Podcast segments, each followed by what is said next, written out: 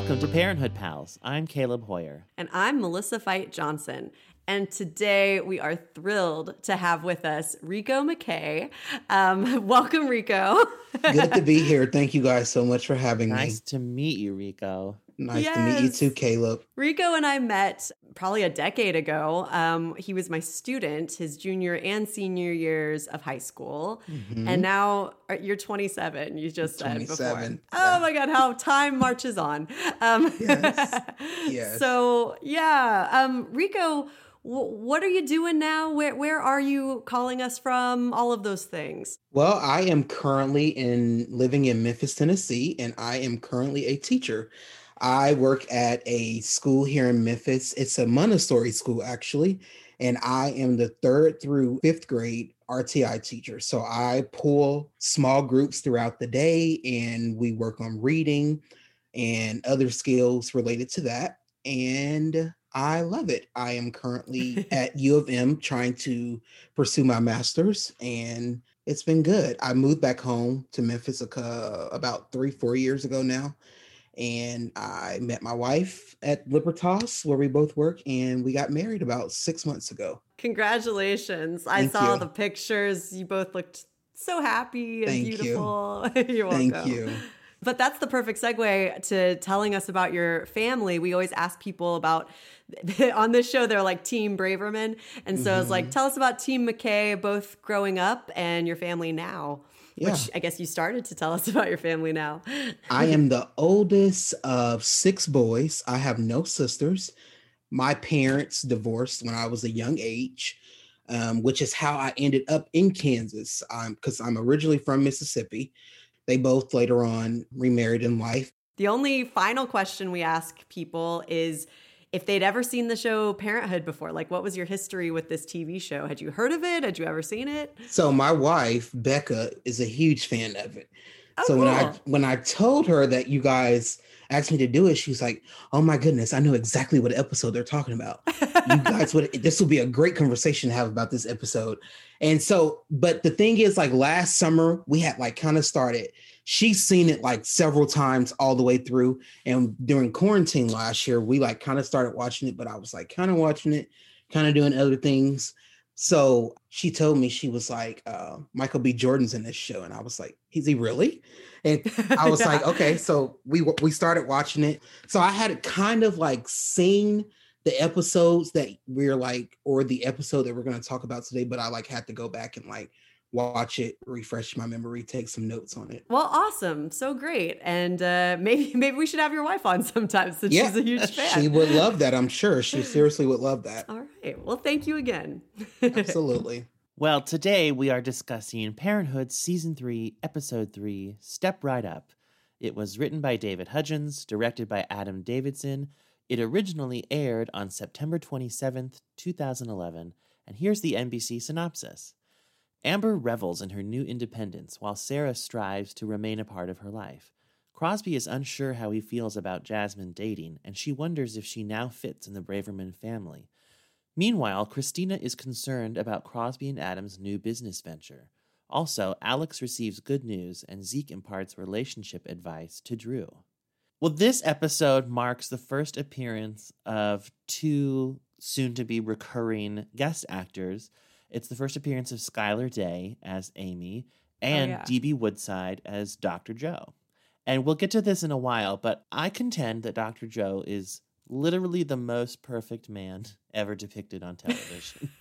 this is a series with a lot of kind of idealized male figures. You know, Adam, although the shine has really come off Adam for us on yeah, this rewatch. Yeah, he really has. Joel, Alex, but Dr. Joe, I think, really might take the cake but like I said, we'll get there. Pediatrician. Yeah, yeah I we'll think let's there. start with Drew because I feel like this is the biggest story Drew has ever had in an episode that was really focused on him. Like even when his dad came back last season, that involved so many people. This is Drew's plotline.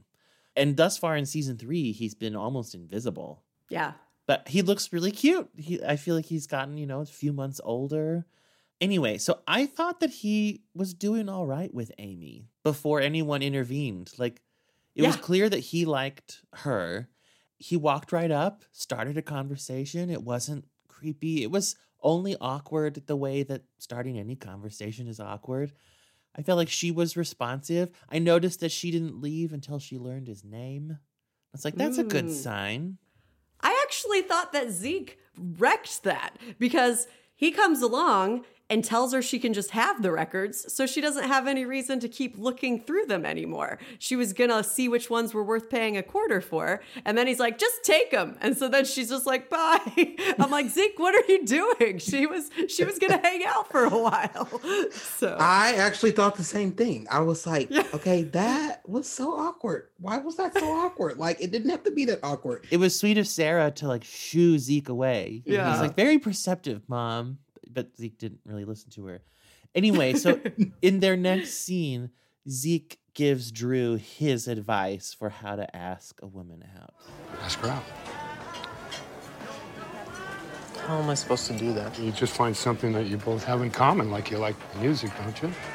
You ask her about the old records that she took. Did she like them? Did she play any of them? What song did she like the best? Or, you know, that kind of thing. And then maybe say something nice to her, you know, like compliment her about her hair, clothes, anything. Yeah, but I can't. If she's gonna think I'm a kiss ass? No, not if you do it right. Not if you do it in a casual manner and, and if you mean it. I, I got an idea. You know, like I was surfing the web, Amy, and, and, guess what? Simon and Garfunkel are coming to town. I thought maybe we'd get some tickets. No, they're see practically the... dead. They're not on tour. Simon and Garfunkel aren't dead. they're They'll live forever. Dead. It's not the point. Who, whoever's yeah, coming point, to town. But... So it, it, it's connect, compliment, and club. Nothing sexier than alliteration. well, Rico, I wanted to ask you first, as the only straight guy in this conversation, what did you think of Zeke's advice and and also, do you remember how you first asked out your wife, Becca?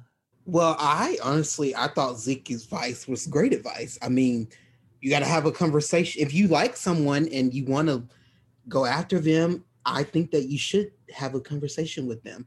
And I asked Becca, I just I there was a concert coming to town and I had just moved back home and I didn't really like know anyone besides my family yet and I just asked her, "Hey, do you want to go to this concert?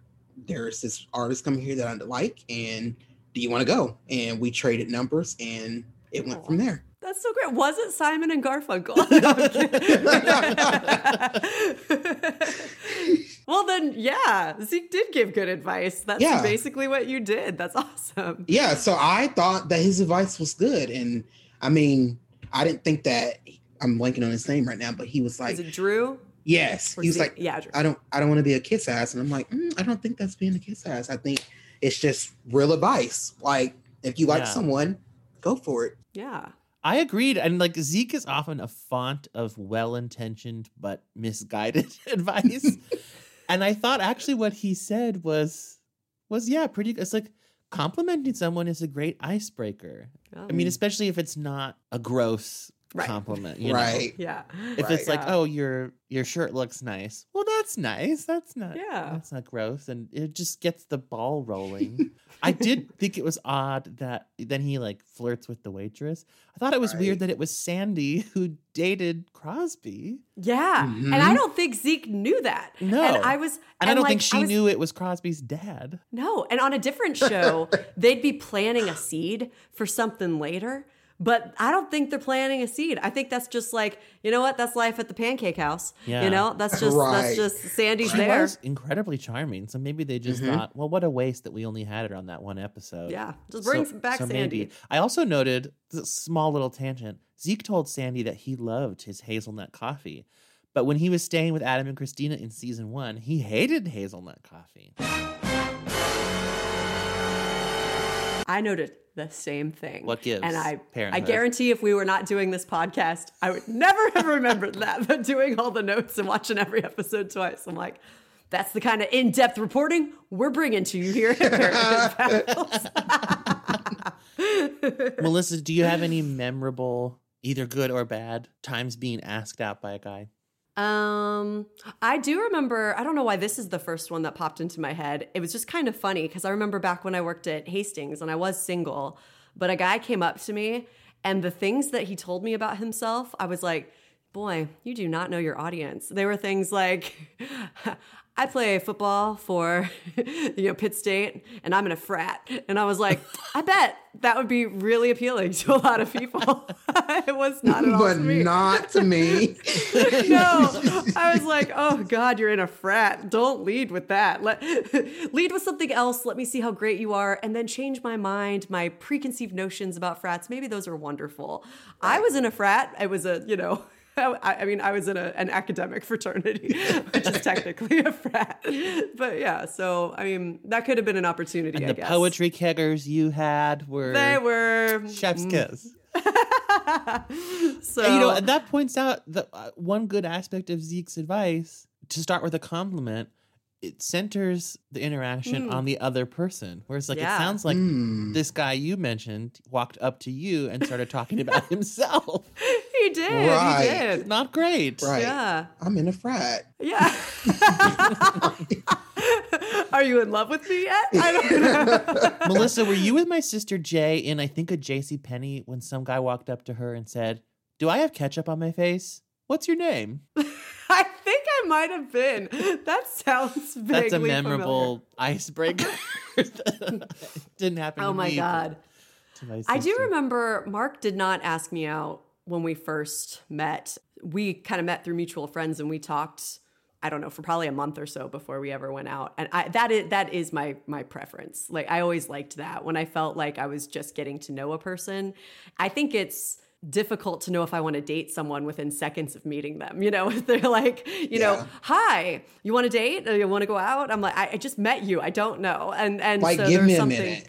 Give yeah Me a give me a minute yeah so that that worked out i like when i feel like i already sort of know the person and know if we click so anyway i liked past tense because now i'm married and i don't go out on dates with other people Well, Drew asks Amy out, and then he and Zeke have this very funny debrief on how it went. What happened? The records that we gave her were scratched, and she's already seen Fleet Foxes somehow, and I didn't even compliment her or say anything really because I was standing there with hedge clippers the whole time, which I had forgotten about, and then I finally tried to give them to her, and her dog ran away. Oh, wow. So thanks. Well, no, hey, we lost the battle. We didn't lose the war. We just reload, we fire again, son. That was the scariest thing I've ever done, and it went horribly. I mean, her dog is probably dead, and it's my fault. So there's no way she's gonna date me or go out with Oh, me. Oh, please, I don't think her dog is dead. Let's go looking for the dog. We find the dog. We bring the dog back. We're heroes, huh? Come on. I i loved both that and i also loved him actually having the conversation with amy and the dog running away i i had it's so funny what your mind remembers and what your mind doesn't remember about these rewatches the second she opened the door i'm like oh right her dog runs away like i just like vividly remembered that and I did was- too. yeah. And I thought Drew, like Miles Heizer, his acting was great in this episode. Like the way he just sort of like falters as he's talking. He sounds really upset. Yeah. And it sounds totally believable, but it's also hilarious. Like it's mm-hmm. it's perfect. Yeah. Yeah. And he's exaggerating to like the perfect degree. You know, that he comes back and he's her dog's probably dead. Dead. I- I'm sure he doesn't think that, but you know, when you're a teenager and that's you know this thing just Yeah. yeah. horribly, it's like oh crap, and now her dog's dead and she's gonna hate me. And Yeah. I felt so bad for him at the end when he successfully asks her out, kind of without anyone else's help. Yeah. He would have Um, been fine but- the whole But episode. for all the Yeah. spectators that he had, like Sarah comes out from her little cave to watch what's going on, and Zeke is watching. And it's like, he's doing fine. Just leave him alone. And I thought it was pretty clear the whole episode that she liked him back. I mean, that at least she wasn't like, stop talking to me. Right. She was receptive. She was willing to have a conversation. I, I also loved in their last interaction, just Drew's line about Zeke. He's just getting old. They yell a lot, I guess. Cracked me up. No, that was great. I both really enjoyed this storyline and it made me kind of mad the more I thought about it. Nothing with this storyline, but I just thought, why isn't anyone as supportive of Haddie when she starts to date someone for the first time? It's again that whole gender dynamics. I'm like, when it's the guy, everyone's like, let's help her get the girl. Like I was Yeah, imagining Adam wanted to. Sarah yeah, wanted to. everyone's. Zeke. I was Mm-hmm. imagining this alternate universe where Amy goes home and says, this guy asked me out to her dad, and her dad's like, I'm gonna kill him, and like pulls an Adam, and yeah. like is like, protect your virginity, Amy, at all costs, because I feel like that's all we've gotten from the the girl characters dating, or at least Haddie dating. I'm gonna cut and his like, nuts off. Crap, where are my hedge clippers? yeah, and so I th- that was the only thing that made me mad. I was like, this was adorable why don't the girls get adorable storylines where everyone's just happy for them that they're going to go out on a date with a nice boy? Alex was so nice and everyone just lost their damn minds last season when she went on a date with him instead of instead of doing this, trying to help them, you know. Anyway. Oh, so. good point. I hadn't thought of that at all. Yep. I hadn't thought of that either. Yep. Yep. Okay, well let's move on to I feel like this episode had a couple of like miniature stories that they weren't even full on stories. I was like, this episode is crammed. There was so much mm-hmm. going on. Yeah. I was like, mm-hmm. I'm glad that you were familiar with the show, Rico, because if you hadn't yeah. been, I'd be like, that's a lot You'd be like, who are these people? Mm-hmm. So. Becca would like pause every now and then and say, okay, this is what's happening right here. So I I had it. I I, I was keeping up. Good. well, the so first great. little like mini storyline was with Amber and Sarah's frequent visits. Hey, um, just so you know, there's another um load of your stuff. It's all folded and great. Thanks. And I was gonna bring it over, but then I didn't. Okay, let's let it go. See you soon. Oh, and sorry, just one more thing. Um, in case you didn't get anything for the baby shower, there's a dinosaur shaped rattle, and there's one of those towels that makes the baby look like a panda. I hate those, but it, it, doesn't really matter because I can't come, so you can just put okay. my name on whatever. So wait, you can't come? No, I, I have a I have a shift. So I already talked to Aunt Christina. It's all good. See you soon. Just so you know, I had a shift and I shifted it right around. Amazing. Do you want an award, maybe? Well, I'll, I'll work. I'll no, work. No, no, no. I don't want an award. It's just you know you can change your Shift.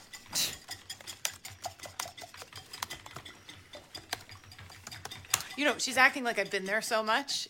How many times you been over since she left? I've been there three times. Well, three times is really a lot. It's half a week. You know, what's she been Three is way less than half a week. A week is seven days. What are you afraid of? You think you let her go, she's not going to come back? If I didn't go over there, I don't think she would. I let you go. You came back you're 40 and live at my house. you super came back. Now I can't get rid of you. well, yeah, I was curious what you guys thought of this storyline. Like, were you more on Sarah's side or Amber's side, or were you torn? I was kind of torn, yeah. actually, because I'm I've moved out before, so like I don't know. I understand it from like the mom's perspective, like stopping by all the time but the daughter like also wanting her space and wanting like freedom of like being an adult having her own space doing whatever she wants to do. So i i was personally torn. I see it from both sides. Yeah. Yeah i didn't even think to like pick a side. Yeah. and that was the thing i liked about the storyline that it wasn't even really a storyline. Like it was just sort of a peek into their new dynamic and how mm-hmm. everyone's mm-hmm. adjusting and there wasn't really a tidy resolution. I mean, the rat, the rat, at least the rat, the maybe rat. made Sarah feel like, okay, I'm not going to be forgotten. When she feels yeah. like she needs me, she will reach out. But even that, it, it, didn't feel like a typical parenthood. Like, oh, we had a nice chat and a cry about it. Like, no, no, no, no. they had a scream, and Amber leapt into her mother's arms, and they twirled around to get away from yep. the rat. I did enjoy the choreography yeah. there. So I kind of liked it because yes. it just felt like oh, let's just watch these two people evolve. And I love anytime they're on camera together. That yeah. they have one of my very favorite dynamics of the whole series. And yeah, it was really sweet. And I love Sarah, so I was torn because I love Sarah, but I really recognized how Amber was feeling. Yeah. I love you, mom. If you're ha- if you happen to be listening, I love you very much. But that felt very familiar. Kind of this idea of just feeling like you can't be an adult and ha- have your own space. And like specifically her saying things like, oh, you're just going to leave the door open. I remember like sometimes my mom will be like, you should take a jacket. And I, will be like, I'm, I'm fine. You know, and then she'll just say it like 14 more times, like, no, really, you should, you should take a jacket. And then, and then you could be like, it could start snowing and I'm not taking a jacket. yes. You just want yes. your own, yeah, like um, you want to be your own self. Yes. Yeah. yeah. Yes. Yeah. Like you just want like to experience that being your own for just a little bit. Yes. It does make me realize that once I moved out of the house, I moved so far away that yeah. there just there were no boundary issues because no one was going to be dropping by. So maybe that was lucky. Although I don't think my parents would have done that anyway. I'll tell you like little interesting stories. Like so I was, you know, a teacher in my hometown and my mom sometimes, not very often, but maybe once or twice a school year, would stop by my classroom with the kids that she was babysitting for because that's what my mom did after she retired.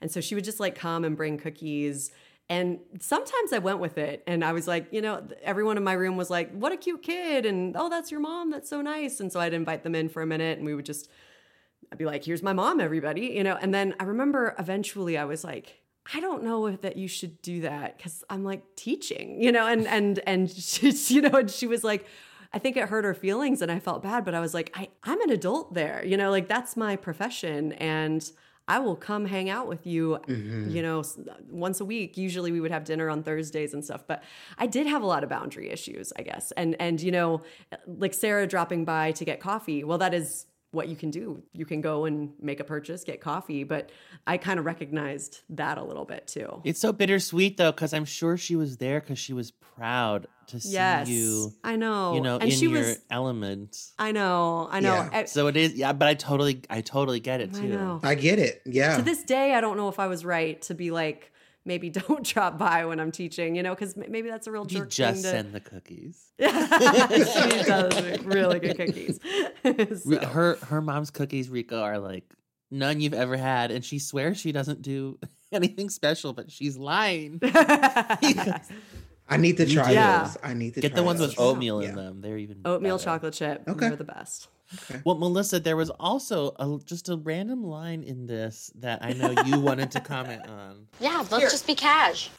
I say cash constantly. I say it to my students and they laugh. I'm like, um, like today is not going to be a really intense day. Today we're just going to be cash. And I never knew where I got that. Now I'm like, did I get that from Amber? I might have. and I didn't realize. I would have thought cash had been around a lot earlier than 2011, but who knows? Who knows? May- and maybe it was. And maybe that's a coincidence. Maybe I got it elsewhere. Or maybe it was original in my head. And, you know, there was a time I thought I wrote Open Arms by Journey. Um, I don't know if you knew that, but I just heard it on the radio. I like would play it on my keyboard when I was like nine, and I was like, "This melody is great." And then I wrote my own lyrics to it, and then I heard it on the radio, and I was devastated. Do you remember your lyrics? Yes, I do. Um, they were like, Sometimes it feels like I'm all alone. Nobody's there when I come home. and I was, I was like nine. Okay, that's People good. were always there when I came home. I was never. so. Yes. anyway, but who knows where we get stuff. One yeah. thing I noticed when Sarah came over Amber has a lot of stuff in her apartment. And I don't just mean clutter, you know, like because Sarah comments on like it's a mess in here, but plants and little pieces of furniture and clothes and all this stuff. And I just thought, like, I don't think Amber's wealthier than I was. But my first apartment had an air mattress, a desktop computer, a card table with folding chairs, a TV, and a VCR DVD combo that was it. I didn't have yeah. anything else. I had empty walls, empty floors. I guess I did have clothes in the closet and like towels, but there was nothing in there. This doesn't explain the plants, but when you just see like inside Zeke and Camille's garage, like when they had the garage sale and all just the stuff they have, I'm like, she had a lot to go That's through and true. just take with she her. I bet. Took it. When we saw yeah. that, he saw yeah. her even going through stuff. Like she had that duck, you know. Who wouldn't mm-hmm. want that? Okay, good point. so, well, another little mini storyline was Christina's baby shower and the impending arrival of the baby. The math kind of hurt my brain. I, I didn't even try to do it, but they say that she's eight months pregnant, and this episode aired the end of September. The last season finale would have been in May. Mm-hmm. So only four months have gone by. So she would have had to have been five months pregnant when she took the test, and that doesn't check out. No, wait, four, four months, months pregnant. pregnant. But yeah, yeah, she would have. She wasn't showing mm. at all in the season finale, and I don't know why you would be four months pregnant before you took an at-home test. Yeah, but I was just like, well, just go with it. She's eight months pregnant. One thing I wanted to mention: Dr. Ellen Kite, who does the sonogram, is played by actress Kavita Patil, whose name is eerily close to Dr. Kavita Patel, who was the director of policy for the Office of Intergovernmental Affairs and Public Engagement under President Obama. Huh. She's a oh. frequent commentator on like cable news. Oh, okay. And so when I was going through the cast of this episode, I saw Kavita Patil and I thought, I know that name. And she's a real doctor did they get a real doctor to play the doctor? and then I looked it up and it's like, oh, that's Kavita Patel. It's just one letter off. Anyway, that is eerily close. It's eerily close. That is. But Kavita yes. Patil, I thought was very convincing as a doctor. So Mm-hmm. And I noticed she had, I think, several doctor credits among her filmography. So hey, you never know. You know, um, Kal Penn. You know, he was an actor, and then he went and worked for Obama. So you, you never know. People like well, and one of one of Obama's speechwriters was named Jon Favreau. Oh, and it wasn't the actor Jon Favreau. Oh, fascinating. Anyway, a few little random moments at the baby shower. I I loved this exchange. Cal just scored. Who cares? 17-10. Who cares? a double who cares? Who cares? That really cares? spoke to me as someone who doesn't care about football scores. Other tidbits at the baby shower. We learned that Zeke's mother's name was Blanche. I thought they should name their kid Blanche. I'm like, that's a great name. Are Phil and Susie Lessing back together? It seems like it. Although, did you notice that their lines didn't really m- match up with their mouths, and it was like kind of done voiceover looping style, and oh, the camera ADR was far away. ADR. So it seemed like maybe they just decided to. Have I didn't notice that. Yeah, I didn't either. I thought it was interesting because it was really bugging me. I, I, rewound it a couple times. I'm like, are they back together? Why aren't they treating this like a bigger deal? They're a damn treasure, Phil and Susie Lessing. They were probably they probably just brought them back because they thought, oh, we have a baby shower, but the Bravermans don't have any friends. Oh wait, Christina met one couple in previous seasons. Those are her only friends. We have to bring Those them back. Those are her only friends. Yeah. And then that little montage of Christina walking through the house while It Is Well With My Soul played I thought was really beautiful. And I, I didn't even quite understand purpose of it. And yet I didn't really question it. I was like, oh, it just feels like artistic. Like, oh, she's you, just you appreciating the, the beauty of the family all around her. Yeah, I wanted the same thing. I was like, that's like actually like one of my favorite hymns mm. to sing. And I was like, I don't understand why that's playing right now. but I was like, like you just said, Caleb, a beautiful moment. But I was like, I don't understand why this song is playing right now. Yeah. Uh, well, and I should mention, I'm going to just mention that Rico has one of the most beautiful voices I've ever heard in my whole life. He's got the whole world in his hands. He's got the whole world in his hands. He's got the whole world in his hands. He's got the whole wide world in his hand. I remember every once in a while he would sing in class if I asked him to, and you were so shy when I first asked you that you would only do it if you would sit under my desk. Aww. I remember um, that. I remember that as well. It's yeah. so beautiful. I've definitely came out of my shell since That's good. Thank you so much. Oh. Thank you so much yeah, for that. Just beautiful. It did make me wonder. I, I'm gonna give a little bit of a spoiler here. Okay. Later on in this season, I know Christina alludes to the fact that she does not come from the greatest family, mm-hmm. which I know is something we've pretended to wonder about earlier in the podcast. Although, as far as I know, I don't think she ever elaborates on that.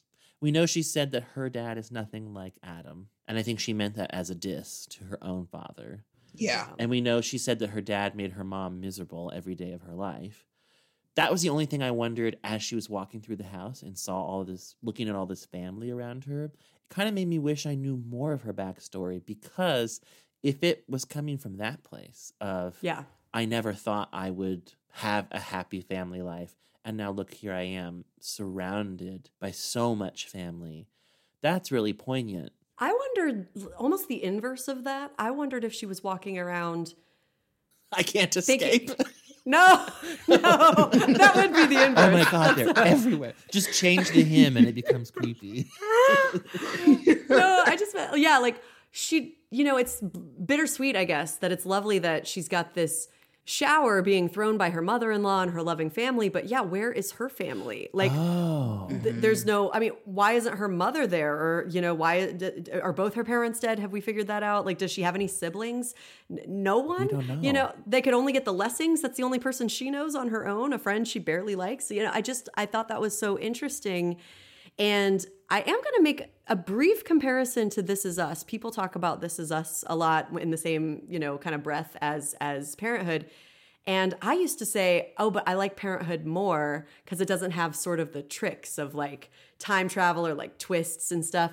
But Yes. but now, I don't know, I've been rewatching This Is Us and I'm like, it's a damn masterpiece just for different reasons, but I think one of the reasons is everyone has a backstory. Like mm. there's an episode where Beth, we meet her family. We go back in time. You, you might think only the Pearsons matter, but we get information about everyone they date and everyone, you know, Toby gets an episode where we learn about his childhood. And I'm like, we need on Parenthood like a Joel episode and a, you know, we do get some stuff with Jasmine because we know her mom and brother and I'm glad for that. But you know, it just feels like these people marry into the Bravermans and they just exist to serve the Bravermans. I'm like, where did they so come from? True. Yeah. Yeah. Yeah. So Well, the end of the Christina expecting storyline is this little scene with Adam and Christina. What is it? Nothing. I'm just, I'm just a little bit worried. Listen, it's a good thing it's a girl. Yeah, I know, but it's still there's still a chance because of Max. You know. I mean, the statistics are better.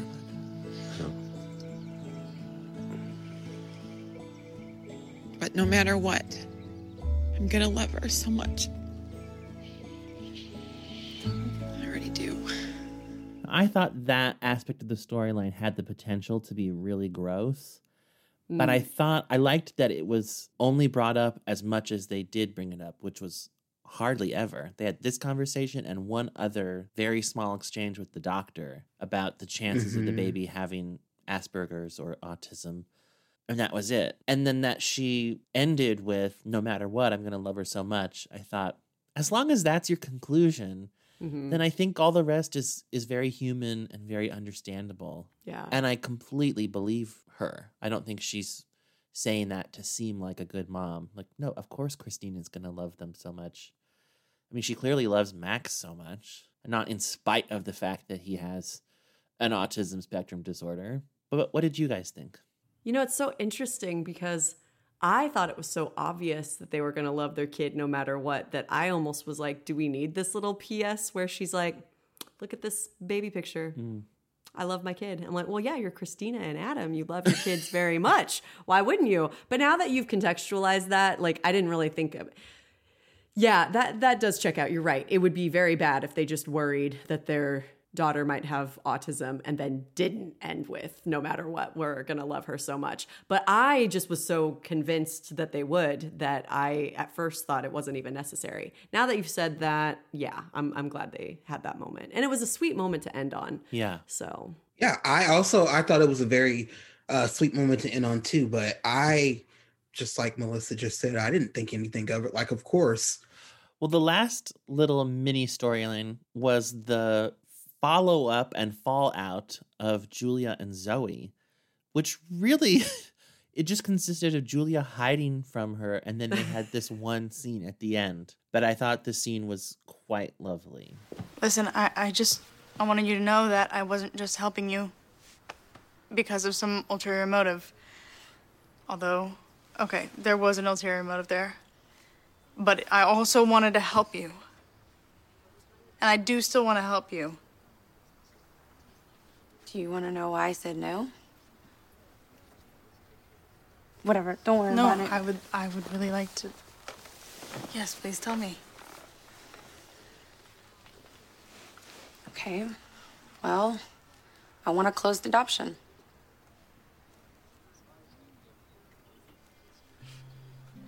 I just feel like it's so hard already, you know? And I, the thought of like handing my baby over to someone that I know, just someone that I like, just, I can't. So I just feel like a clean break would be easier. Hmm? God, that sounds so terrible. No. Hey. Sorry, that doesn't sound terrible. I completely understand that, actually. I really do. I understand like the mom like not wanting to like give her the baby because she wanted a closed adoption. But I don't know, I kind of saw it from both both sides because they really wanted another baby. Mm-hmm. I don't know. That's my thoughts. Yeah. It was a lot of emotion in that moment. Yeah, definitely. Yeah, I thought Zoe's reasons made total sense. I don't know. This is something I actually feel like because I haven't had children, I sort of can't have an opinion on. I just mm. I can't mm-hmm. I can't even put myself in her shoes necessarily because I, I don't understand the magnitude of what that feels like.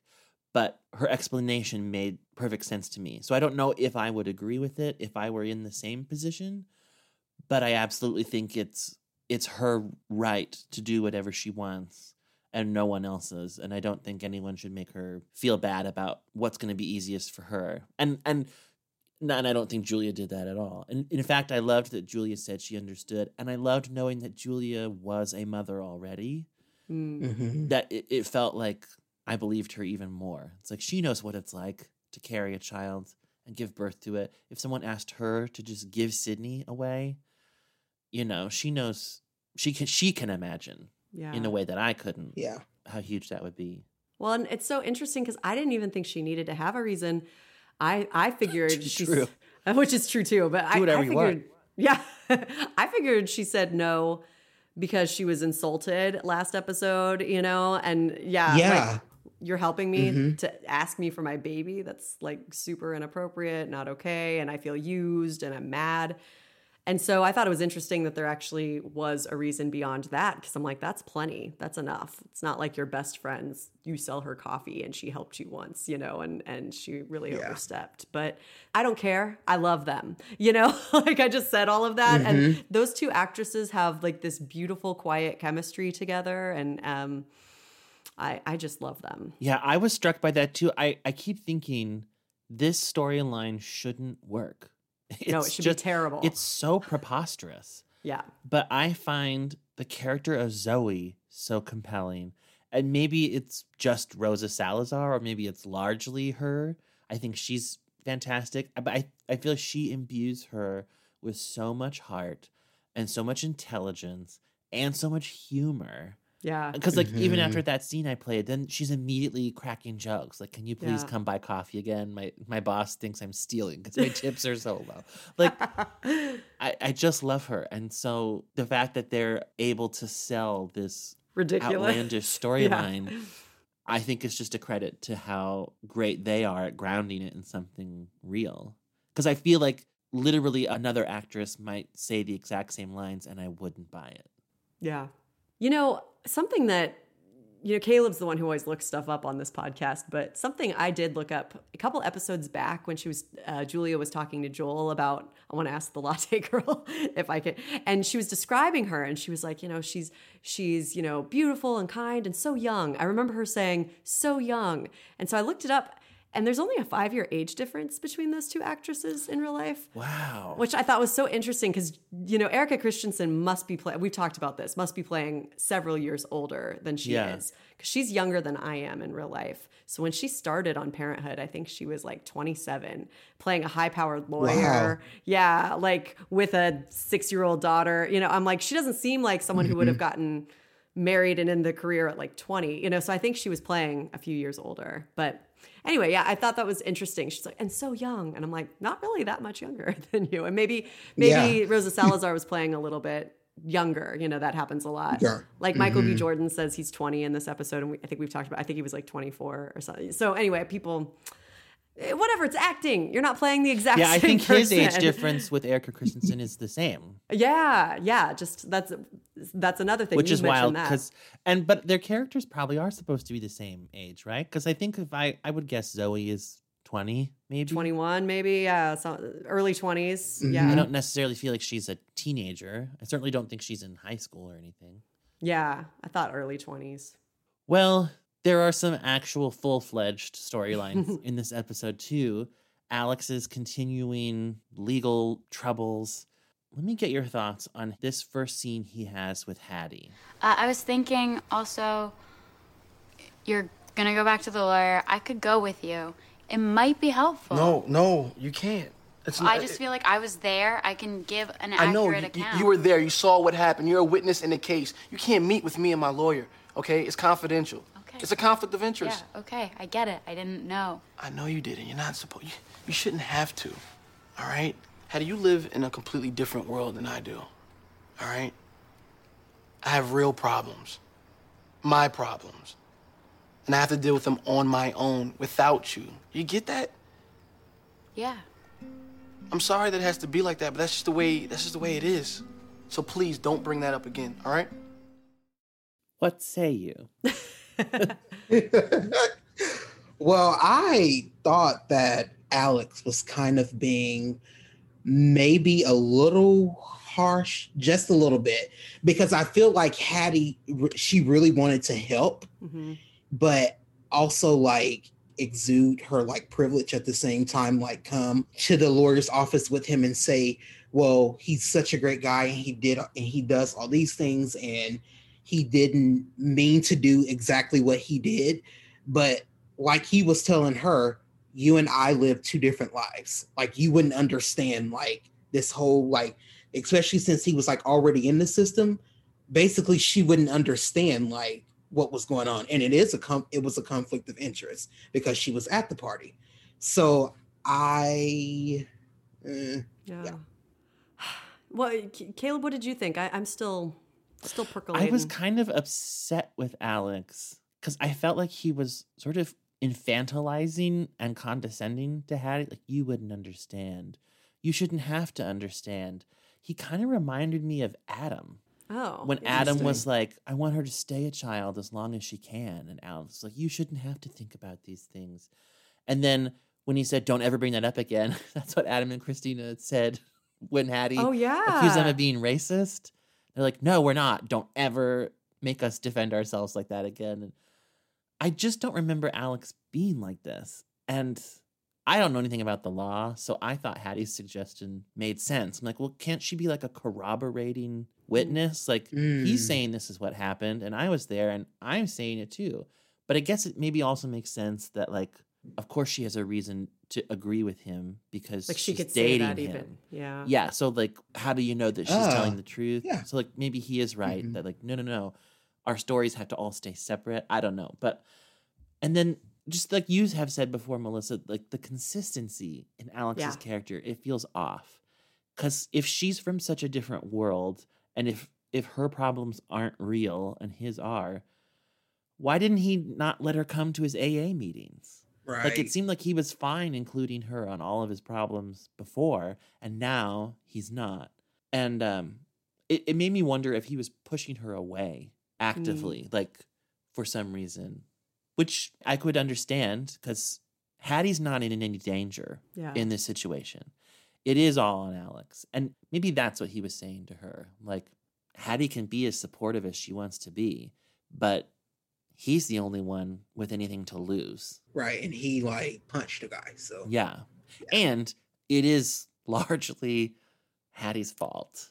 I mean, so the fact that he's not maybe right. maybe it's just taking a lot of his energy not to blame her for it. Yeah. Mm-hmm. And then the fact that she's now like, let me help yeah. that might lead me to yep. push someone away too. Like I'm trying so hard Absolutely. not to blame you for this. Yeah. So just let me handle it. You know what would have helped? Not getting drunk when you knew that I, a recovering alcoholic, was going to pick you up from the party and and just well and okay, so I've percolated a little more and I think that might be it. It's so strange to me, but in season 3, both Haddie and Alex feel like the black mirror version of themselves or something like they just they feel slightly off the twilight zone whatever whatever sci-fi show you want to use it just they don't feel quite right because haddie the first two seasons you and i were constantly like man she's so mature she's so wise beyond her years and in this season she feels kind of like a petulant kid who's like, I'm going to drink if I want. And oh no, my boyfriend might go to jail. But I, you know, I mean, I, and I know she cares. I, I don't mean to sound like a jerk, but it just feels like she was so unaware of the magnitude of what could happen to him. And, and, I feel like the Haddie of last season would have been a lot more sensitive, you know, would have been like, yeah, I might go to this party, but I'm going to be mindful of who I'm in a relationship with and not put him in a terrible position. And then Alex, you know, we've talked about this, but I cannot get over it. Last season, at that dinner with Adam and Christina, when he laid what we thought were all of his cards on the table and he said everything that they could possibly object to about him. You know, I am older and I have my own apartment and I am a recovering alcoholic. And that was the list. That was the whole list. And I just, I'm angry at the show for giving this black character a backstory where he's got a record and it just feels gross.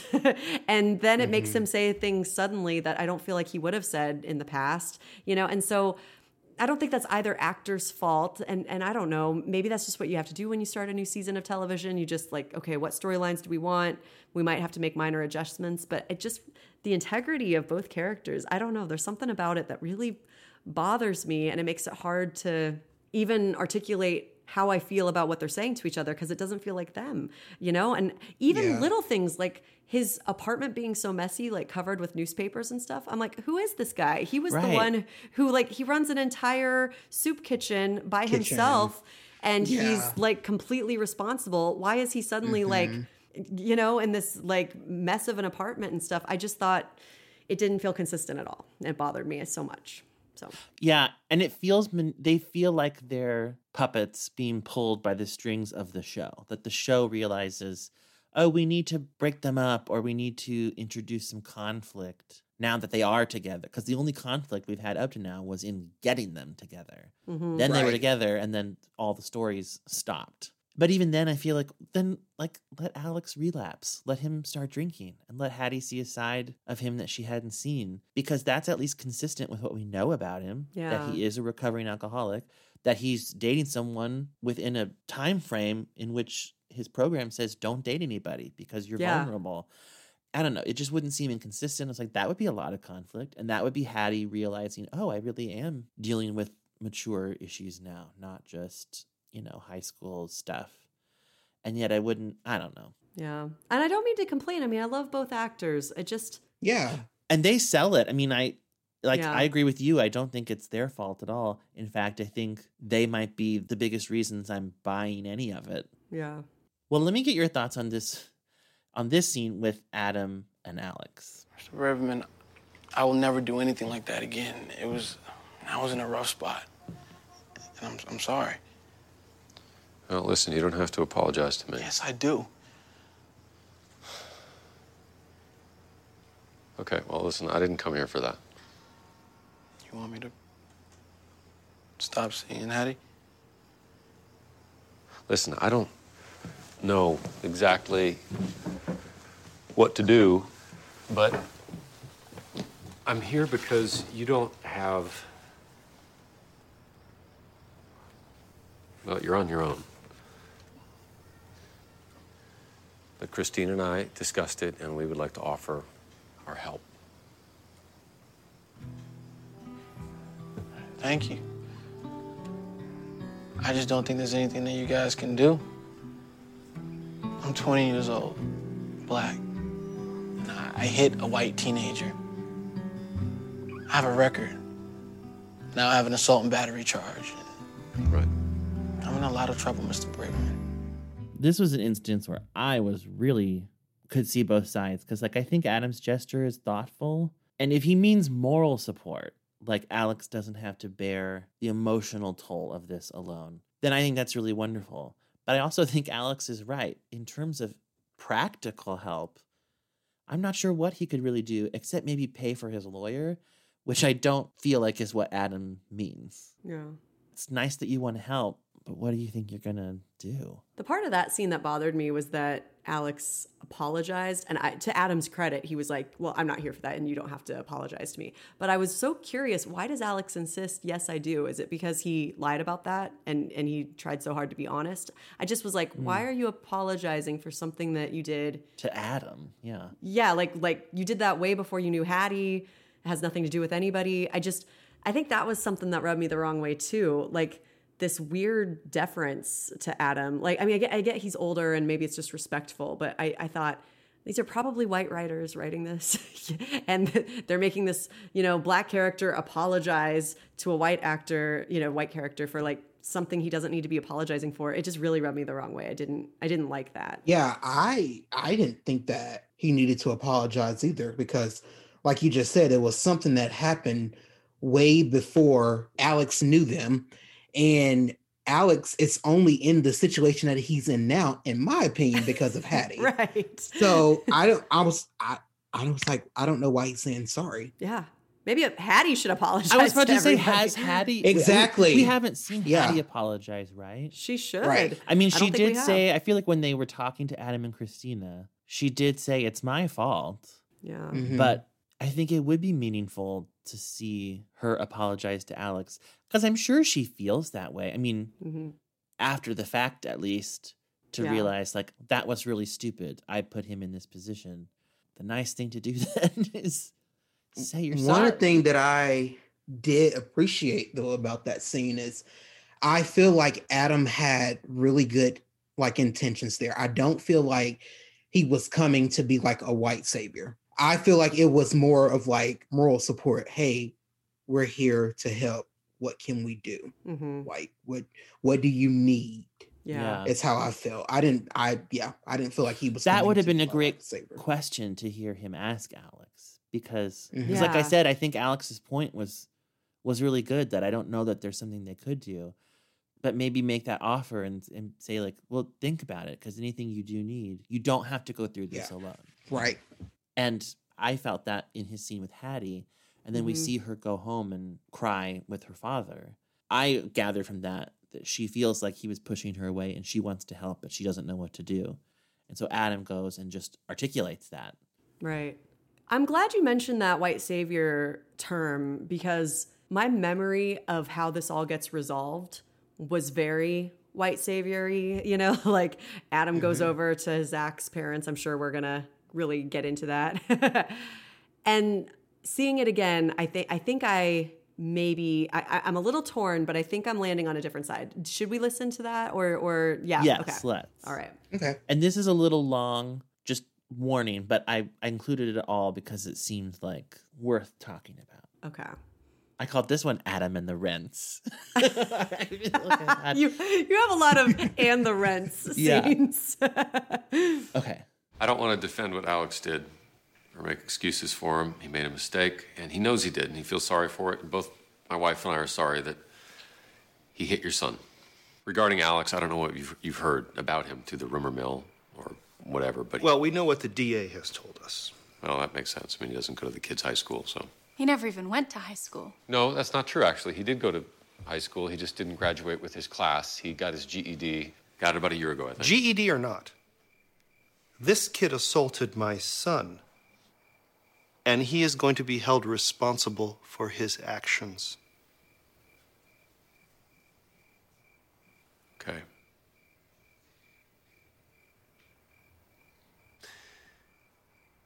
My daughter Haddie met Alex last summer while she was working at a soup kitchen where my mom volunteers time. And Alex works there too. And when my wife and I found out that Haddie was dating Alex, we were both very against it. And I am embarrassed to say that the initial information about him, it just, it just, it scared us. Did you know he had a record?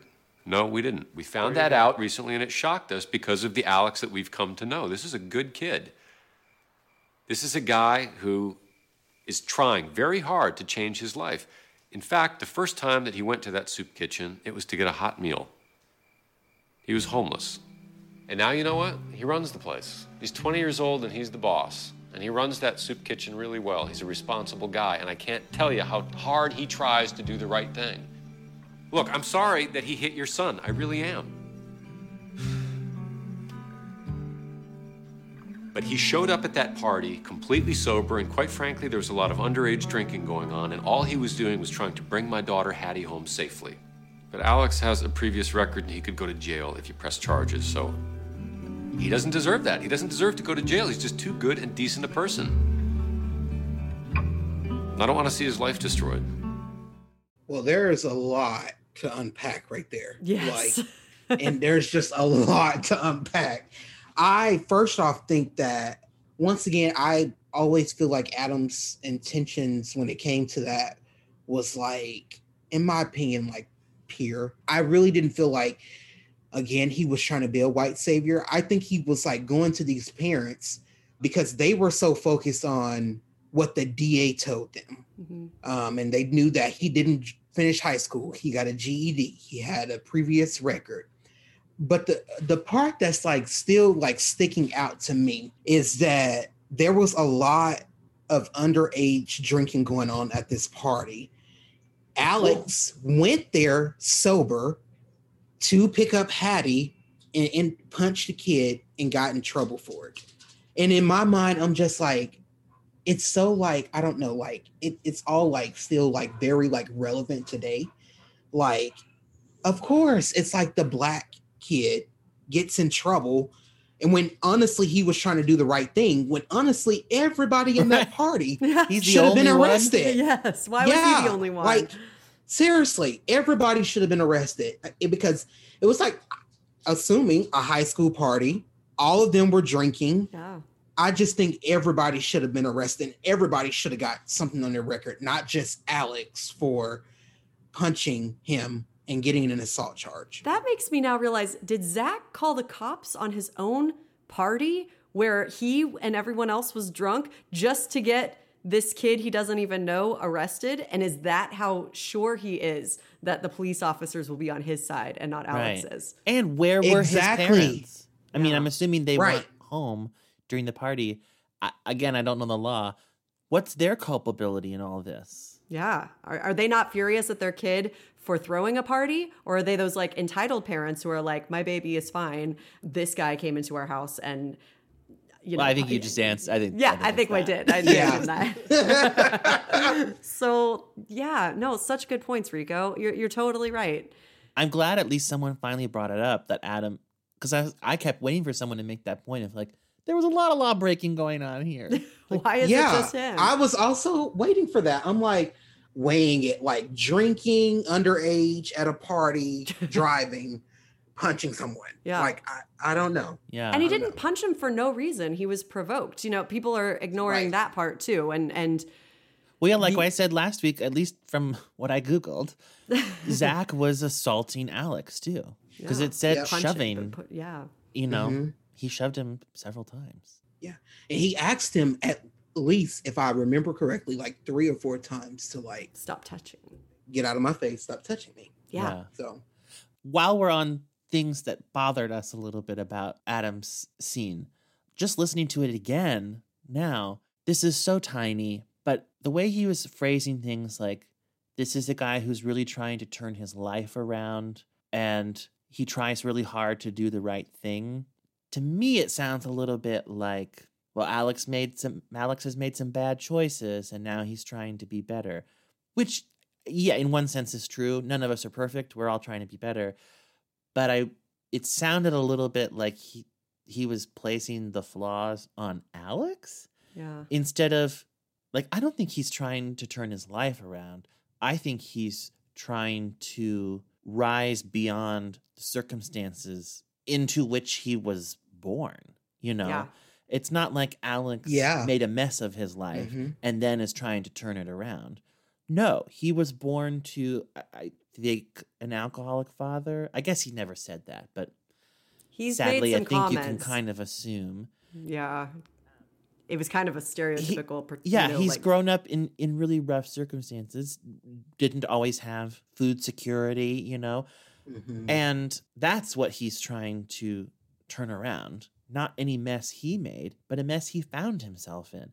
And I it's maybe a small distinction, but it feels significant because I think like Alex is like a prince born into this, and that's what he's rising above. Nothing he did. He's only trying to do the right thing in service of that, not because he has like a really weak conscience. Mm-hmm. He's like the most virtuous character on the show, you know. Several thoughts. Yeah. I mean, you're absolutely right. And then, like, conversely, Zach is the sort of kid whose parents go out of town and he gets everyone at his school drunk. You know, like, right. Even though he's he, been born with all these, I'm he was born into intense privilege. No, but you're you were right there with me. yeah, yeah.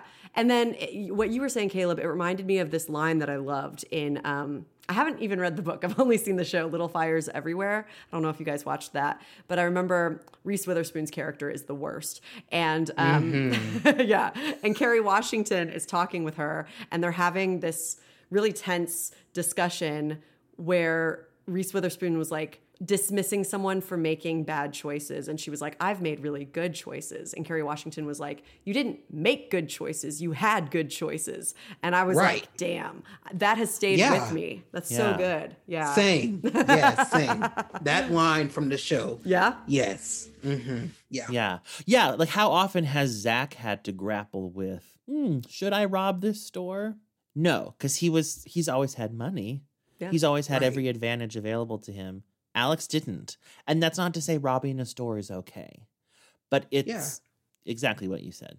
Alex didn't have as good choices. And if he punched a kid, it would be just like last season, like we just said at the beginning of the show. That if you know when Drew punched a kid, nothing really happened to him, and and I mm-hmm. think that's another thing. You know, I mean, I can't remember how many times Philando Castile had been pulled over, but it was like an insane number of times. I, I remember yeah. reading about that. And that's the sort of thing when people say like white privilege isn't real, which I'm like, I, but you know, I mean, for white people, it's hard to see it because you have it. So you don't realize how much the world is catered to you.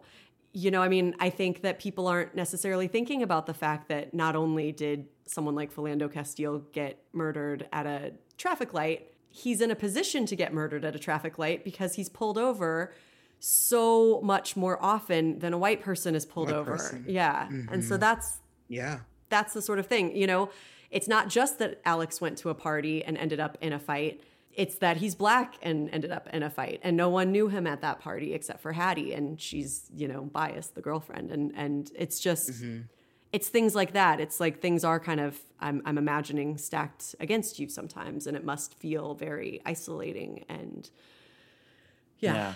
I meant to say in that previous scene between Adam and Alex, it was so refreshing just to even hear Alex say, I'm black. I hit a white teenager. Yeah. Because honestly, sometimes we're going like back 10 years to watch this show.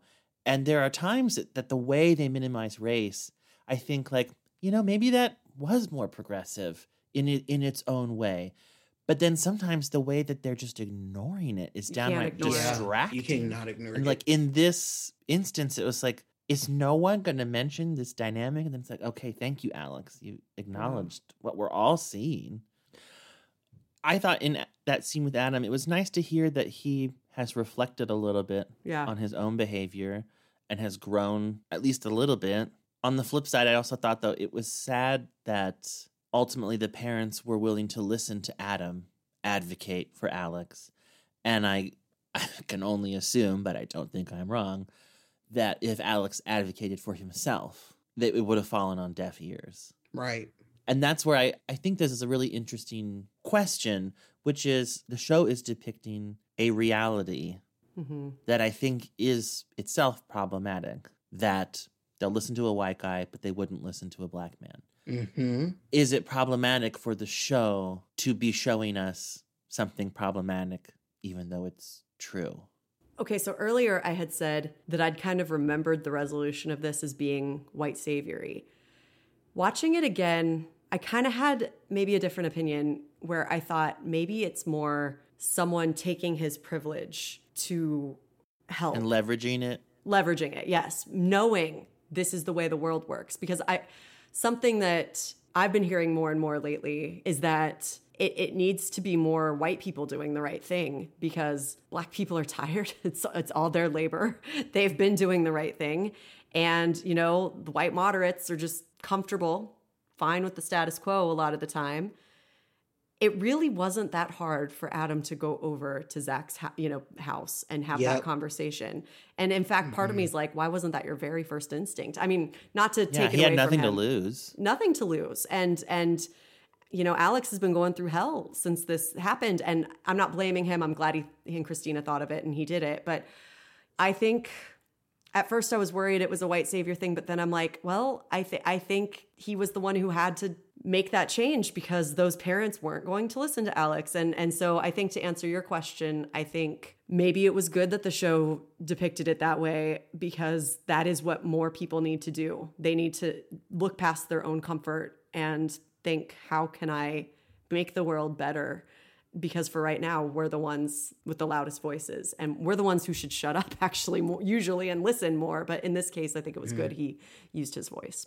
I also I think it was very good that he used his voice too. I like I said, I didn't see it as a white saviorism uh, type of thing. I thought that he just like morally felt like he wanted to help Alex. Yeah. And to be honest, he should because again, his daughter Haddie is the reason why Alex is in this situation. Yeah. So I think that he should like use his voice to speak up and go to those parents. And like you, one of you guys just said, uh, Alex didn't have a chance with them. All they wanted was for Alex to be in jail because he had a GED and the DA told them that he had a previous record. That's all that they cared about. Yeah, and that's all they that's all they saw. It defined him. Yeah.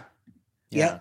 There's this beautiful TED talk that we show our students, uh, The Danger of a Single Story. It's about how a single story isn't false or made up or untrue. It's just it's incomplete and it's limiting. So Alex having a GED and you know not having finished school traditionally and having a record and and all those negative things if that's all you hear, then that is what defines a person. And so Adam exactly. needed to fill in those blanks and say, soup kitchen, you know, grew up homeless and overcame it. Like all these amazing things about him as well, because mm-hmm. otherwise we're just stereotypes. We're just caricatures yep. and our humanity is taken away. And like no one's afraid of white men even though school shooters are almost 100% of the time white men. And it's because yeah. we don't have a single story of white men. We see white men as presidents and CEOs and just a million other things doctors, yes. lawyers, everything. Shoe company workers.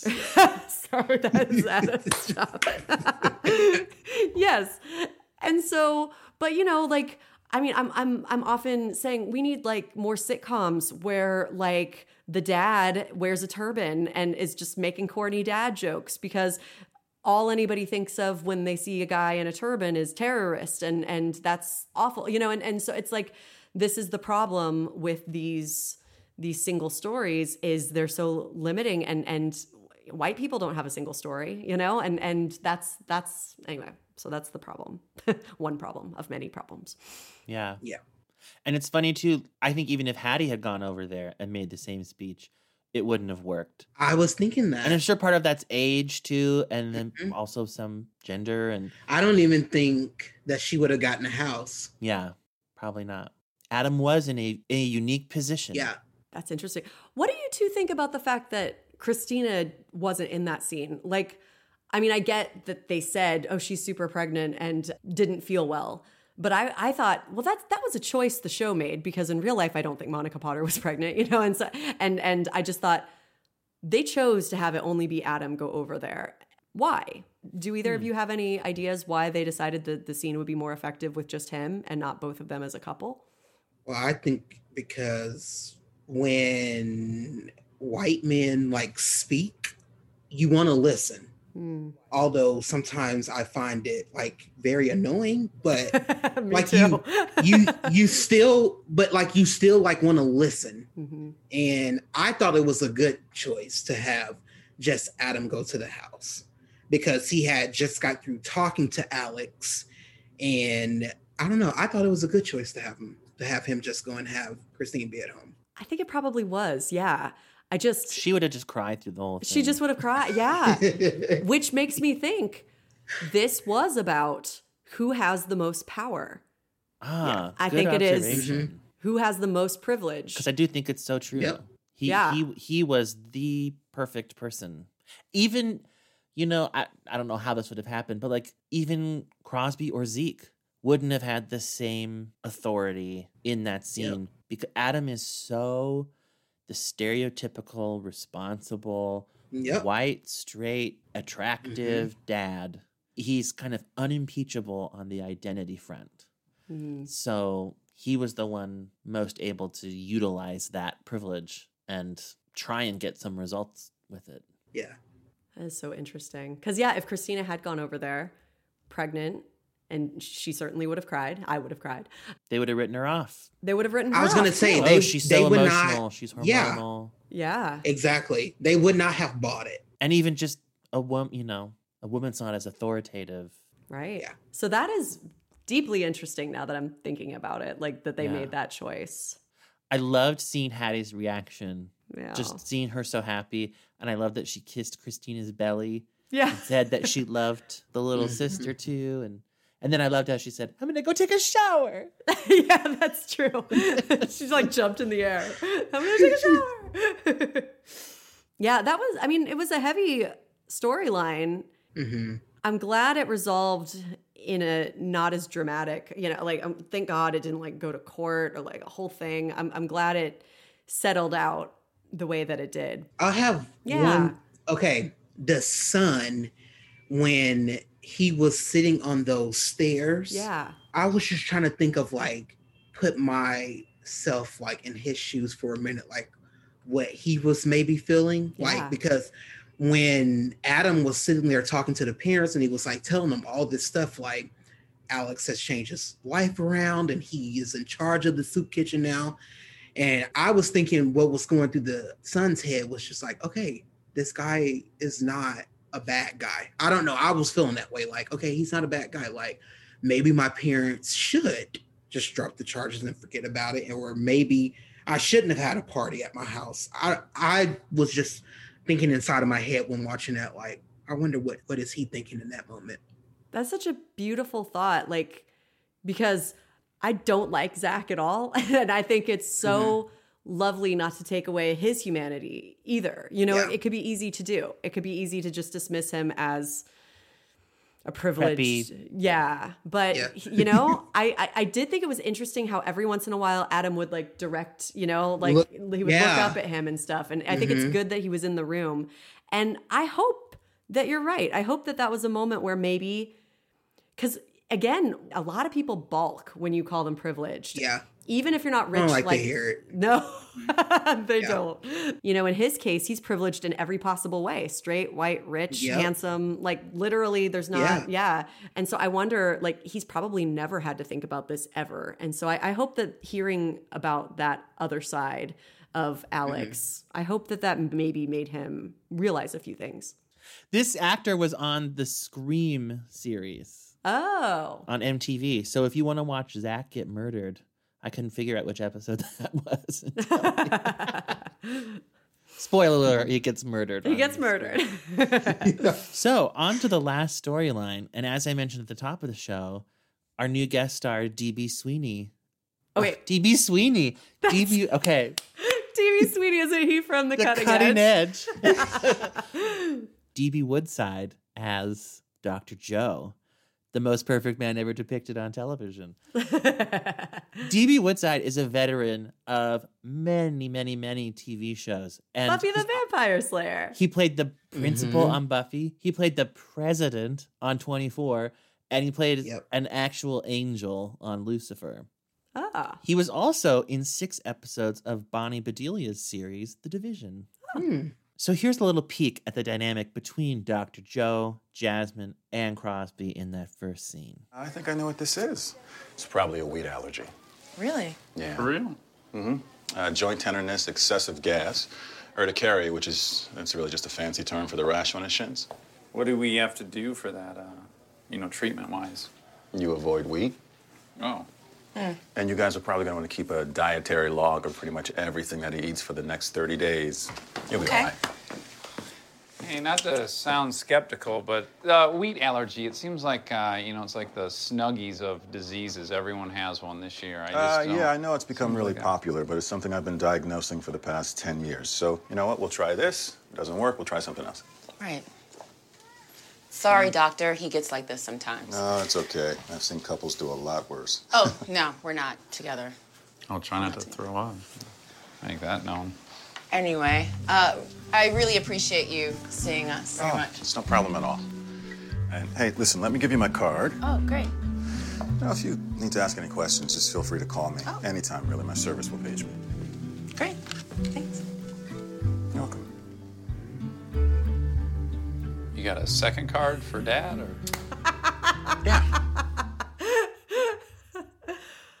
I, I will say, I thought Crosby was about as funny and charming as he ever is in this episode. I really like seeing him intimidated as hell. I don't know if we've ever really gotten to see that, but I really enjoyed just how uncomfortable he was at, yeah, in the in the presence mm-hmm. of the most perfect man alive, as as Caleb called him. Let me just run down. I mean, in case it's not obvious to anyone watching, he's gorgeous. Number one, he's clearly brilliant because he's a doctor who's written three books. He's written three books. Yeah. He's not just a doctor, he's a pediatrician. So yeah. he's good with kids. because he's a celebrated author and pediatrician, I'm assuming he's rich. and he's so nice. He's so nice with Jabbar. He's so nice with Jasmine. He has a little shade towards Crosby, but it's all thoroughly professional. And Crosby deserves it. He's questioning a doctor. yeah, like well, yeah. Crosby, not yeah. to be skeptical, but then skeptical is exactly what he was being. I was like, right. That's and it was kind of like a period moment. Like, yeah, I've been doing this for ten years. Yeah, yeah. Be yeah. quiet. so yeah, I think Dr. Joe is just splendid. yeah. Well, and if we're adding to the list of reasons why Dr. Joe is perfect, though, I Add thought the away. way the way he asked out add away.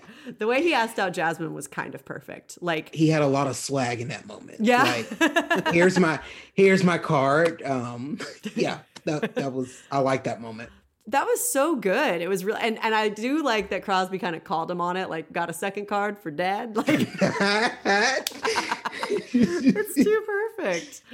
Yes. But even like when he calls her up and says that he doesn't want to make her uncomfortable, and I mean, it's just talk about like consent. You know, that feels almost ahead of its time. Such a big talking mm-hmm. point now, but he didn't even want to ask her out until he was pretty sure that she was comfortable with it, and he you know gave her a bunch of outs. He also said this is the first time I've ever done this, so we get the sense that he's not some Lothario doctor just asking out all the. He says moms. that to all the patients' moms. this is the first time. that on be. that on that subject though, I looked it up. and according to the American Medical Association's Code of Medical Ethics, opinion 9.1.2, yes. sexual or romantic interactions between physicians and third parties, such as spouses, partners, parents, guardians, or surrogates, may detract from the goals of the patient physician relationship, exploit the vulnerability of the third party, compromise the physician's ability to make objective judgments about the patient's health care, and ultimately be detrimental to the patient's well being.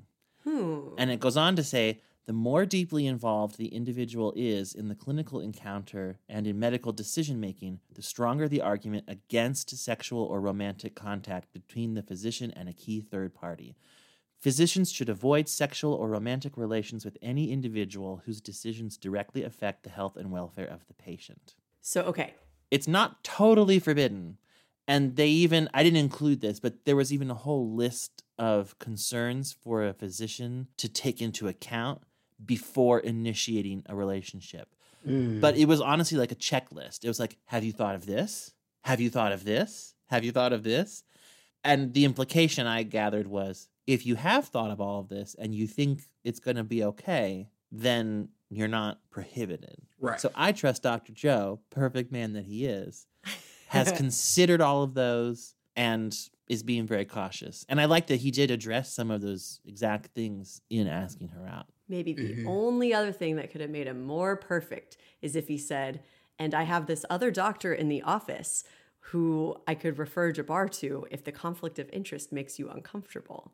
Oh. Okay. But maybe that's presumptuous to be like, because we're gonna go. She on said one yes date. right away. Yeah, too. Like- she wasn't torn.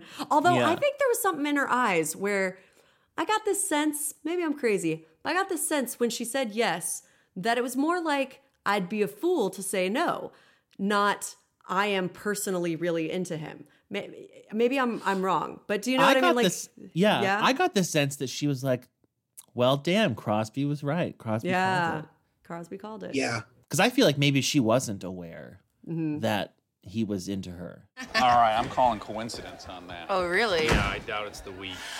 Yeah, well, I'm gonna go with the trained medical professional on that Oh, yeah, one. Dr. Mhm. Joe? Dr. Joe, yes. Anyway, um, the small one's for the baby and the big one's for Christina. Make sure she reads the card first. Hold on, you're aren't you staying?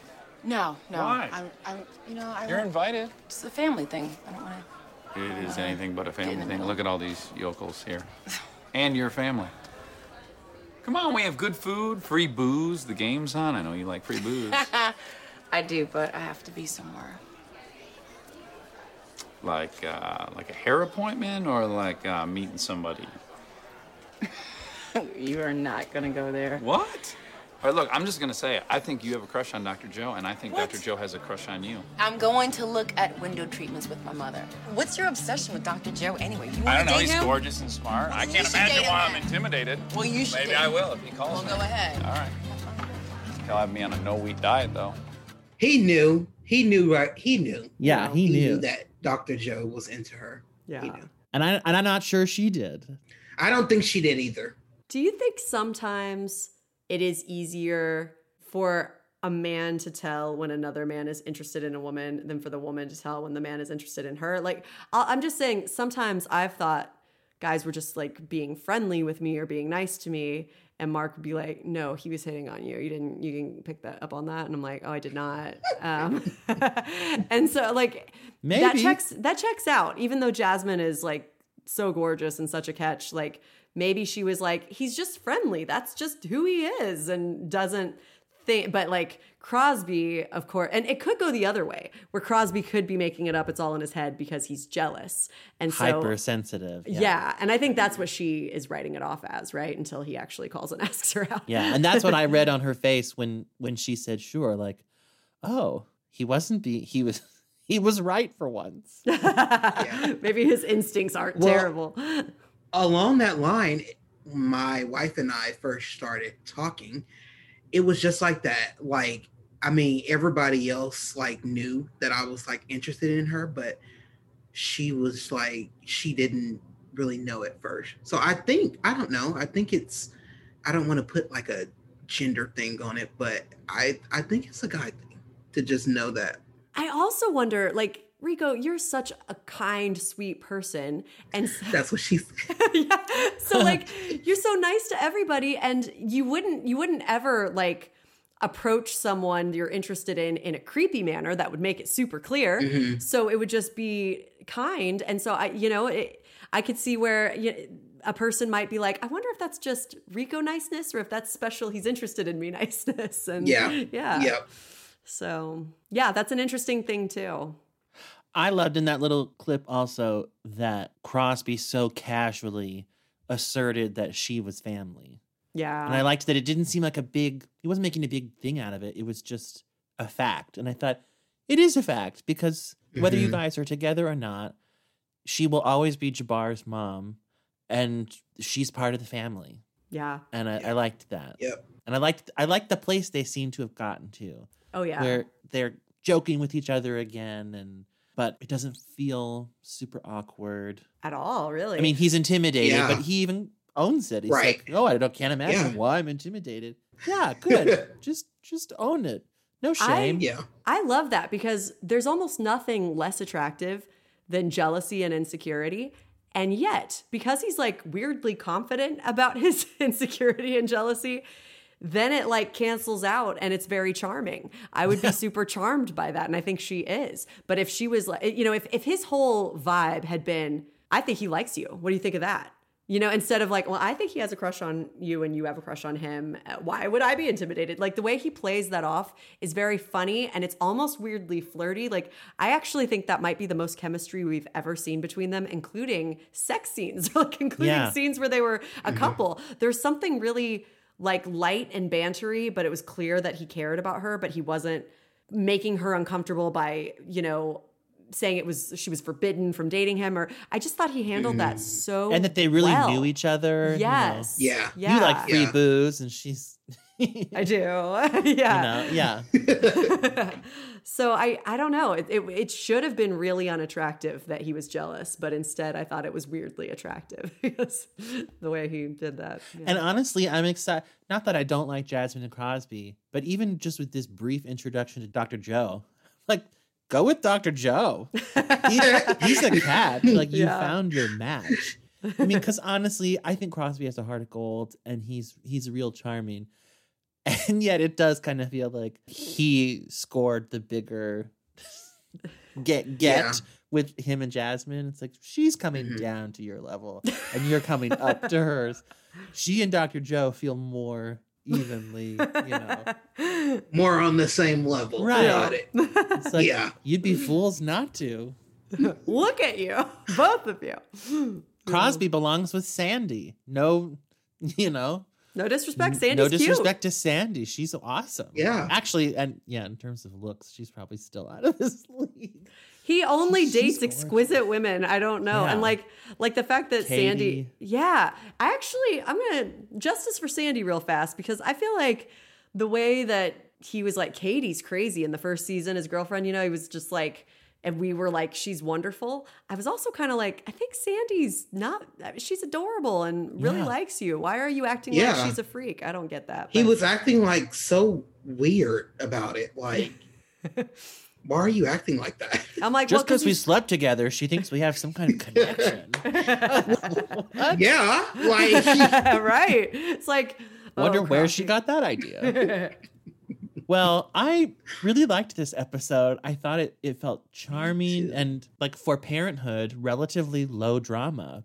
It felt to me like sticking your neck out and, and going for something that might not work was sort of a running oh, theme. Oh yeah, totally. With like Drew and Adam and Dr. Joe and Zoe. Yeah. And then even like that scene with Christina and Crosby where she said like don't screw up. She was kind of sticking her neck out there and saying, I don't know if this will work, but you better make it work. Yeah, totally. Well, and and it did feel a little bit more like just hanging out with the characters than having i, I kind of liked that there were all these little threads that weren't fully fleshed out storylines because that is how life works you just kind of yeah. check in with people yeah. and see where they're where they are like you ever think about how we do this podcast and we're talking about storylines all the time are you ever like am i in a storyline right now you know like am, one of my storylines is doing a podcast about other people's storylines i don't know um, but i just that's not really life so much. And so, yeah, I like that we're just checking in with Amber and Sarah. That that was one of my favorite parts of the whole episode. That was so lovely. Mm, so, yeah.